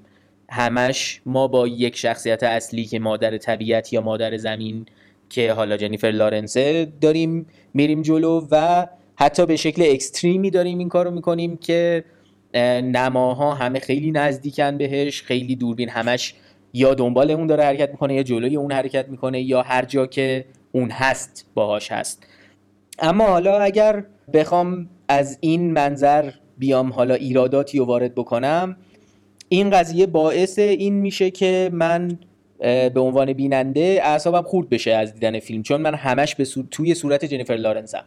و از دید جنیفر لارنس بقیه رو دارم نگاه می‌کنم در صورتی که دلم می‌خواد جای دیگه باشم و داستان رو بفهمم. قاعدتا به عنوان کسی که آشناس با این مفهوم می‌دونم که چرا این اتفاق افتاده به درستی. به خاطر اینکه داستان ایجاب می‌کنه که من اعصابم خورد بشه. من باید به عنوان مادر طبیعت اعصابم خورد بشه از همه آدمایی که دارن میان. خونم رو خراب کنن اما من به عنوان کسی که آشنا نیستم با این قضیه چرا باید فیلمی نگاه کنم اصلا که اعصابم خورد بشه؟ چرا باید بشینم این فیلم رو نگاه کنم؟ خب نگاه نکن. نه خب آخه فیلمیه که جنیفر لارنس جنیفر لارنس رو دوست دارم ببینم یا خاویر باردم دوست دارم ببینم. چرا این فیلم جوابی که باید میدی ببین جوابی که میدی خب همینه. یعنی اگه جنیفر لارنس نبود اعصابت خورد نمی‌شد. نه چرا؟ جنیفر لارنس نبود خوب می‌شد. متأ خب چرا یه فیلم اساسا باید بیاد خب بحث همینه. اگه اینجوری باید بریم جوابش رو تو Funny Games پیدا کنیم. فانی گیمز فیلمیه که اذیتت می‌کنه. قشنگ فیلم اذیتت می‌کنه. اعصابتو خورد نمی‌کنه. اذیتت می‌کنه. خب؟ کلا هانکه همین جوریه بیشتر. آره. خب چرا باید بشینیم هانکه ببینیم؟ جوابش اینه خب نبین. اگه اذیتت می‌کنه خیلی. اگه تحملشو نداری نبین. چرا؟ چون ببین نیاز به هر حال. میگم تو نیاز همون جوابی که خودت دادی. تو از منظر مادر طبیعت باید درکش کنی دیگه مشخصا که این ترس از این نگرانیه این اصاب خوردیه از این همه آدم و تو باید درک کنی که آقا اینا چقدر رو مخن چقدر آدم های فلانی چرا اینجوری دارن خراب می‌کنن همه چی رو. طبیعتا کارگردان هم از بهترین ابزارش استفاده می‌کنه که اینو به تو نشون بده. این فیلم نیمده با خیلی گوگولی مگولی بگه ای بابا کار بد نکنین آشغال نریزین نمی‌دونم فلان نکنین. گفتم نه تو توی قصه ای بنابراین باید این حسه رو درکش بکنی مشخصا. تو هم اتفاقا به نظرم فیلمساز و فیلم می‌خواد که تو باهاش همزاد پنداری بکنی. درکش کنی شخصیت رو که چرا واقعا این انقدر ناراحته. بفهمی که واقعا اینا آدمای مزاحم و رومخیان. و خب بهترین راه برای نشون دادن یه سری آدم که مزاحم و رومخیان اینه که نشون بدی چقدر مزاحم و رومخم و اینکه بازم میگم یعنی حتی مثلا کسایی که Funny Games رو ندیدن من پیشنهاد می‌کنم حتما برن ببینن که یه مقدار با این مدل از سینما آشنا بشن که یعنی واقعا Funny Games شاید بیشتر از مادر رو اشاره می‌کنه به اینکه چرا من می‌خوام اعصاب تو رو خورد بکنم. یعنی Funny Games در واقع شاید جواب اینو توش داشته باشه که چرا باید یه فیلم اعصاب خورد کن درست بکنم. منظور این که حالا دوستانی که این ممکنه سوالشون بوده باشه جواب همینیه که سامان گفت عملا و اینکه یه اشاراتی و دفعه پیش کردی به اشاره کلی کردی راجع به اینکه کارگردانی فیلم نما چیدن توی فیلم نیست و اینکه آدم اینکه من دوربینو کجا بذارم و با چه لنزی کافی نیست. در واقع مدیریت کل پروژه است. و توی این یه مقدار جزئی شدی در مورد این فیلم. یه بار دیگه حالا اونا هم حرفایی که داشتی و بگو. ببین خب بحث از اونجای شروع شد که من از تو پرسیدم که نظر چیه راجع به بخش بخش فیلم که خب تو شروع کردی جنبندی کردن که آقا طراحی صحنه فلان فلان در کل کارگردانیش خوب و دیدم خب جاش بود و این حرف رو زدم و بازم می‌زنم که بله. کارگردانی یک فیلم مثلا دلیل اینکه اسم کارگردان رو اول می‌زنن برای این نیست که ایشون زحمت کشیده دکوپاژ کرده فیلم نامش رو دکوپاژ آخرین مرحله کار هر فیلم سازی در هر فیلمی. اینو به نظرم خیلی از کسانی که علاقه منده به فیلم سازی هستن باید درکش بکنن. چون ماها معمولا خیلی لیلی بلالای دکوپاژ می‌ذاریم و از مباحث مهمتر قضیه قافل میشیم. کارگردانی مجموعه همه این چیزاست. کارگردان مدیر طراحی صحنه است مدیر فیلمنامه است مدیر بازی گرفتن و بازیاست مدیر تصویربرداری این نظارت و سلیقش رو همه اینا اعمال میشه قاعدتا که خب خیلی هاشو خیلی ها با مشورت با افرادی که مسئول اون تیکن به انجام میرسونن و تصمیماتشو می‌گیرن. طبیعتا فیلم مادر حالا مثل همه فیلم دیگه مارونوفسکی تو همه این زوایا دخالت داشته و خب نمره همه اینا رو به نام اون باید بنویسیم نهایتا. چون طراحی همه چی با اون بوده. فیلم از نظر پرداخت توی تصویر پردازی به نظرم بسیار فیلم سختیه. از اونجایی که به هر حال داره از این همه جزئیات دقیق طراحی شده استفاده می‌کنه. از طراحی صحنه انتخاب رنگا تجانس نمادها گفتیم مثل همون رنگ زردی که رو دیوار می‌ذاره در مقابل اون رنگ اولیه. و هم رنگ بودنش با اون ماده که می‌خوره تا قلبش آروم شه. بگیر تا اون فنجونه تا اون قابه تا اون درایی که کنگرهاشون همشون هشت تا کفی که باید صدا بده نمی‌دونم تا آدمایی که همه همه آدمایی که تو فیلم می‌بینیم لباساشون یا سیاه یا سفید یا خاکستری قاعدتا. همه اینا خب فکر شده است و کی اینو بهش فکر می‌کنه؟ مشخصا کارگردان. یه نقطه ای از جذابیت فیلم خیلی کوچیکش رو بگم. اونجایی که قابیل داره حابیل رو می‌کشه برادرها از چیزی استفاده می‌کنه که دستگیره در اتاق خاویر باردم اونو چجوری ور میداره؟ چون وقتی که خاویر باردم زد روش دستگیره افتاد که دیگه کسی نتونه بره توش خود مادر خود جنیفر لارنس ورش داشت گذاشتش روی کمد دیواری. یهو دم دست پسره قرار گرفت که بتونه ازش استفاده کنه. جالب ترش کجاست؟ اینکه دستگیره هم هشت ضلعیه می‌بینی یهو چه interlink هایی تو ذهن خودت می‌زنه به چه چیزایی. یعنی همینجوری انقدر دیتیل تو فیلم هست انقدر جزئیات توش کار شده و همه اینا نمره کارگردانی و در نهایت هم تو دکوپاژ به نظرم کاملا تصمیم های درستی رو گرفته. اینکه دوربین اغلب دوربین سیاله خیلی شیکی نیست برخلاف اون چیزی که انتظارشو داریم. یا اون چیزی که یادمون میاد یعنی چون ما با حس انزجاری که داشتیم در انتهای فیلم به فیلم دوباره نگاه می‌کنیم همش اون چیزای شیکی یادمون میاد ولی خب همیشه همه جا اون مدلی نیست. به نظرم فیلم تا جایی که یادمه حتی شاید بگم صد درصدش هر جا دوربین متحرکه دوربین رو دست نیست. دوربین داره خیلی نرم حرکت می‌کنه برخلاف آن چیزی که تو یعنی یه کارگردان آماتور قطعا این کارو نمی‌کرد.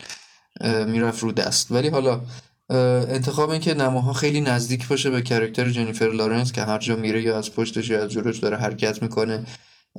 دکوپاژا سیالن. یعنی تو یه میزانسن نمی‌بینی که چهار تا آدم نشسته باشن دور هم. جنیفر لارنس همیشه داره میره میاد. یه جا وای نمیسته هیچ وقت. می‌دونی چی میگم؟ دوربین همش داره میچرخه تو این فضا. اون حیاته رو داری می‌بینی این. خودش تأثیر گذاره یک لحظه ولش نمی‌کنه. میگه به تو فیلم خودش بهش میگه inspiration دیگه. روح این خونه است. تو تو این دنیا داری گردش می‌کنی به واسطه این character و خب وقتی می‌خوای گردش کنی انتخاب این که تو با این روح خانه همراه باشی طبیعتا خیلی انتخاب درستی. از اون طرف یه سیالیتی که این دوربین متحرک بهش داده اون ریتمه رو تشدید کرده. وقتی اون سکانس های دیگه مثلا یک سوم انتهایی فیلم دیگه همه چی قاراش میش میشه میریزه تو هم و فلان و اینا. این باز سیالیته با همون یه عنصر یهویی هیجان غالبی رو بهت نشون میده و برات بهت ارائه می‌کنه قاعدتا. و جالبش اینه که تو این فیلم تو حس یه take بودن می‌گیری. در حالی که فیلم اصلا به اون شکل یک take نیستی چند تا شاید long take داره. ولی فیلم اصلا یک take نیست و این حسه رو به هر حال تو ایجاد می‌کنه خاطر ضرباهنگ خیلی بالاش. هم ضرباهنگ بالاش هم یعنی یه نکته فنی ترش که یعنی یه مقدار objective ولی فنی تره اینه که به هر حال داستان به غیر از اون مکسی که اون وسط میفته که اون دیزالوه میشه عملا داستان رو ما داریم توی زمان واقعی می‌بینیم. زمان واقعی به این معنی که ما با با کاراکترها را میریم با کاراکترها میریم و میایم هیچ جا زمان رو نمیپریم. که کاراکتر رو نبینیم بین این کاتا. دو جاست دیگه. یکی دیزال به اون چند ماهی که تا نه ماهی دو زن است که باردار میشه. یه جا اون دو سه شبی که این بیدار میمونه که این بچهش رو نبره. آره. یه یه شب یا دو شب فکر می‌کنم. که اون اصلا یه بازی خیلی تعمدی با زمان می‌کنه که یعنی اصلا ما رو از قصد گم می‌کنه که نفهمیم که کی بچه دیگه دستش نیست. دقیقا خیلی هوشمندانه میگم این کارا رو انجام میده و این طراحی ها با اینکه خیلی هوشمندانه است تو همین سکانس تو نهایتا می‌بینی این سکانس سه تا پلان بیشتر نیست و داره به همین سادگی با همه ابزاری که داره این کارا رو انجام میده. آره. حالا بخوایم یه مقدار جنبندی کنیم قضیه رو. من دفعه پیش دو تا سوال ازت کردم یه سوال یادم رفته بود که بپرسم. این دفعه با اون سوال شروع می‌کنم. از اینجا به بعد آرونوفسکی رو تو چجوری می‌بینی؟ آیا فکر می‌کنی که قراره هنوز کارگردان موفق پر مخاطبی بمونه؟ پر مخاطب به معنیه که مخاطب هسته خودشو داره؟ یا فکر می‌کنی که با توجه به ایراد marketing ی که وجود داشت برای این فیلم ممکنه یه مقدار به افول رفته باشه؟ ببین از نظر اینکه اقبال بهش کمتر بشه به نظرم این آینده انتظارش رو می‌کشه. چون به هر حال فنای آرونوفسکی اونایی که مادر رو دوست نداشتن گفتم نوح هم دوست نداشتن. یعنی پشت هم با یه بار یه چهار سال وایستادن براش یه بار یه سه سال و تو هفت سال دو تا فیلم دیدن که از هیچ کدوم خوششون نیومده. پس طبیعتا فنای خود آرونوفسکی هم ریزش می‌کنن و دیگه به اون سادگی نمیرن سراغ فیلماش تا تعریفی ازش نشنون یعنی واقعا با اثر مطمئن نباشن که با اثر خوب رو برون دیگه ممکنه به این سادگی نرن سراغش. و این اتفاق طبیعتا برای استدیوها هم میافته به نسبت آرونوفسکی و احساس می‌کنم فیلم بعدیش فکر نمی‌کنم. این تصورم و پیش بینی که باز هم فیلم ارزونی خواهد بود. هرچند به هر حال اعتبار هنری خودشو داره و می‌تونه از عوامل خوبی استفاده بکنه به نظرم. اما خب اشل داستانگوییش تا یه جایی به نظرم کوچیک میشه دوباره. تا اینکه دوباره بتونه اون اعتباره رو کسب کنه و یه ذره فیلم های بزرگتری بتونه بسازه. ولی از این جهت که این فیلم به نسبت نوح حتی کسایی که طرفدار مادر بودن خیلی هاشون نوح دوست نداشتن ولی مادر میشه گفت خیلی راحت که در واقع divisive ترین فیلم آرونوفسکی بوده توی طرفداراش. یعنی واقعا طرفداراش رو تقسیم کرده. آیا اون گروه هسته‌ای طرفداراش که مادر رو هم دوست داشتن و خیلی دیگه الان super fan ش شدن اونا می‌تونن نجاتش بدن به نظرت یا نه؟ ببین آره به نظرم یعنی همون صحبتی که کردم نقطه نجاته هموناست. گفتم بقیه دیگه باید وایسن که ببینن مردم راجع به فیلم یعنی دیگران راجع به فیلم های آرونوفسکی چی میگن؟ که برن ببیننش یا نرن ببیننش. چون دیگه طرفداری که الان پای آرونوفسکی مونده فیلم بعدیشو ببینه بگه متوسطه مطمئنا اون دیگه طرفداری که یه ذره الان زاویه داره هم نمیره فیلم رو ببینه. طبیعیه. آره. یعنی جای خیلی خطرناکی وایساده الان واقعا. دقیقا. الان لبه لبه است. یعنی حتی از لبه هم می‌ذاره آویزون تره که اینایی که داریم میگیم مسلما به ربطی به این نداره که از فیلم خوشمون میاد یا نه. بحث فروش بیشتر مطرحه و در واقع نجات دادن خودش به عنوان یک کارگردان. یه چیز دیگه ای که اون موقع پرسیدم ازت این بود که چون ما بحث اصلیمون بیشتر اینه که سعی کنیم که بفهمیم چرا طرف مقابلمون دیدش اینه نسبت به فیلم. تو اگر بخوای یه روزنه ورود بدی به فیلم برای کسایی که بدشون اومده یا خوششون نیومده چی میگی بهشون ببین اولین توصیه اینه که قاعدتا یه ذره تحمل کنن فیلمو. یعنی یه کم طاقت بیارن ادامه بدن. دو اینکه حواسشون باشه با فیلم سوبژکتیوی طرفن. یعنی اگر برای چیل کردن می‌خوان یه فیلم ببینن با مادر حداقل نباید این کار رو بکنن.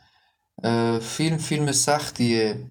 علاوه بر که باید تحمل داشته باشن یه ذره صبر کنن واسهش باید حواسشون به این باشه که یعنی یه ذره عمیقتر از اون ظاهر فیلم به خودش نگاه بکنن و اجازه بدن که فیلم اونا رو همراه خودشون ببره. به نظرم اگر این تجربه رو انجام این, یعنی این کار رو انجام بدن تجربه خیلی بینظیری از فیلم مادر بهشون دست میده. و اتفاق تکرار نشدنی رو تجربه می‌کنن یعنی حداقل اتفاق نادری رو تجربه می‌کنن با فیلم مادر. آره یعنی یه نکته جالبی که گفتی شاید اینه که بیشتر از اینکه بخوایم بگیم که حالا تحمل بکنن بیشتر اینه که یه مقدار اجازه بدن فقط به فیلم که یه خورده ورود پیدا بکنه تو مغزشون. دقیقا. یعنی گارد رو یه خورده سعی کنن بریزن. دل به دلش بدن به دل به دل فیلم. و نهایتا اینکه با توجه به همه صحبت هایی که امروز کردیم که از دفعه پیش هم بیشتر بود یه سری نکته هایی داشتیم که دفعه پیش صحبت نکرده بودیم چه نمره ای از 20 میدی به مادر؟ اون سری یه نکته جا موند اونم آخ... پلان آخر فیلم هست آره پلان آخر فیلم. اونم صحبت کن شاید آره. اینا رو انداختم وسط. پلان آخر فیلم به نظرم بزرگترین نقطه ضعف فیلمه که منو ناامید کرد قشنگ مخصوصا دفعه اولی که دیدم.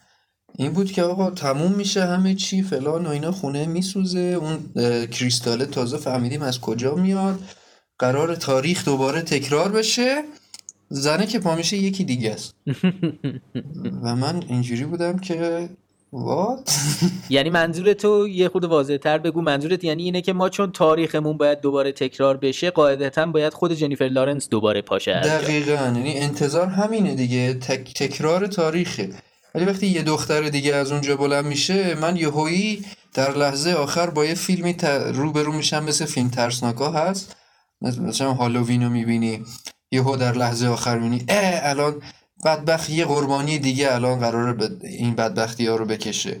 ای بابا مصیبت همچنان ادامه داره. یهویی همچین چیزی بهت میده. و من موندم بابا بل... من این همه مرد حسابی رو تحسین کردم تقدیر که گفتم عجب فیلمی فلان فلان. آخر سر با یه پلان نرمال ترین روتین ترین مثلا مدل اندینگ فیلم ترسناک تمومش کردی. آره. آخه این نامسلمونی چه کاری نباید این کار بکرد. که البته خیلی تو ذوقم خورد که گفتم به نظرم ریشش به همون زراب خونه و اینا برمیگرده که به هر حال کمپانی هم می‌خواسته. البته گفتی امیدوارم ریشش آره امیدوارم. واقعا امیدوارم که اون باشه ماجرا. هرچند یه سری نقدهایی میخوندم. مبنی بر اینکه توجیهی یا تحلیلی داشتن. من خیلی خودم موافق نیستم بر اینکه اون دختری که بیدار میشه یه دختر دیگه است. و اون این بود که خب خداوند یک بار جهان را آفرید شکست خورد و حالا با یک inspiration جدید می‌خواد کلمات نوینی رو بنویسه که شاید این سری دنیا به جای بهتری تبدیل بشه و آدم و کارهای دیگه ای بکنن. آره دیگه. به حال کسی که توی اون هسته super fan ای آرونوفسکیه سعی می‌کنه اون رو هم توجیهی براش پیدا بکنه به خصوص اگه دستی داشته باشه که تاثیر داشته باشه که بقیه هم بشینن فیلمو ببینن و خوششون بیاد یا نه. و حالا با توجه به پلان آخر نهایتا چه نمره ای میدی به فیلم؟ آها به اگر پلان آخر می‌خواستیم بذاریم کنار من تا 19 و 25 بهش می‌دادم. واقعا. ولی الان متاسفانه 18 و نیم میدم بهش. من خودم دفعه پیش که صحبت کردیم گفتم 17 18 ولی این دفعه بحثایی که مطرح شد اتفاقا یه مقداری بیشتر حس کردم که می‌تونم بیشتر درک بکنم حتی کسایی که مشکلاتی که من بار اول با فیلم داشتم و نداشتم مشکلات دیگه ای داشتن بنابراین شاید حتی 16 من 16 میدم به فیلم. هی خدا. نمره ایه که به هر حال کار خوبی گیرش میاد آرونوفسکی بازم ولی خب دیگه دیگه جایی جایی وای نسته دیگه قبلا وایساده بود. بله بله, من به نظرم بالاتر از جای دیگه. حالا بماند. دیگه نکته دیگه ای چیزی هست که بخوای اضافه کنی؟ سلامت باشی نه راستش نکته خاصی ندارم به جز که بازی ادهریس شاهکار بود. به نظرم از همشون بهتر بود. بازی همه خوب بود ولی منم موافقم که ادهریس کلا یه جای دیگه ای بود. آره میشل فایفر بعد از اونه به نظرم. جنیفر لارنس صادقانه نمی‌خوام بگم بد بازی کرد ولی خب بازی های بهتر ازش دیدیم که البته خب اون این فیلم اصلا طالب این نبود که خیلی بیشتر از این بخواد از بازیگرش استفاده بکنه می‌دونی؟ حجمش به نظرم همینقدر بود و نیازی اصلا بیشتر از این یهو می‌زد بیرون. به خاطر همین مثلا رتبه یک و تو بازی ها به تریس و میشل فایفر میدم به نظرم. آره منم همینطور. حالا سه من فیلم رو دوست داشتم توصیه می‌کنم با یه دید بهتری فیلم رو ببینیم تجربه نوینی بود برای من از فیلم دیدن و فیلم سازی. حسادت همو برانگیخت طبیعتا و امیدواریمو به سینما یک گله بیشتر کرد. و منم با تمام مخالفت هایی که کردم اینجا فیلم رو نهایتا دوست دارم. که دادی؟ و خب. که دادم. حتی بازم فیلم رو دوست دارم نهایتا. ولی خب مشکلاتی به هر حال دارم با فیلم و کلا با این مدل فیلم که حالا احتمالا در آینده اپیزودهای دیگری از کافمن و آدمای دیگری که این مدل نماد پردازی دارن خواهیم داشت. دم شما گرم. خیلی ممنون لطف کردین. دم کسایی که گوش دادن گرم. خیلی ممنون. مخلصیم. سلامت باشین. قربان شما. خیلی خوشحال شدم. خدا نگهدار. Why does the sun go on shining? Why does the sea rush to shore? Don't they know it's the end of the world if you don't love me anymore?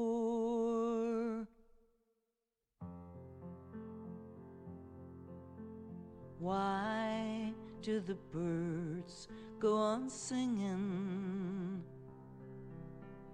Why do the stars glow above? Don't they know it's the end of the world? It ended when I lost your love.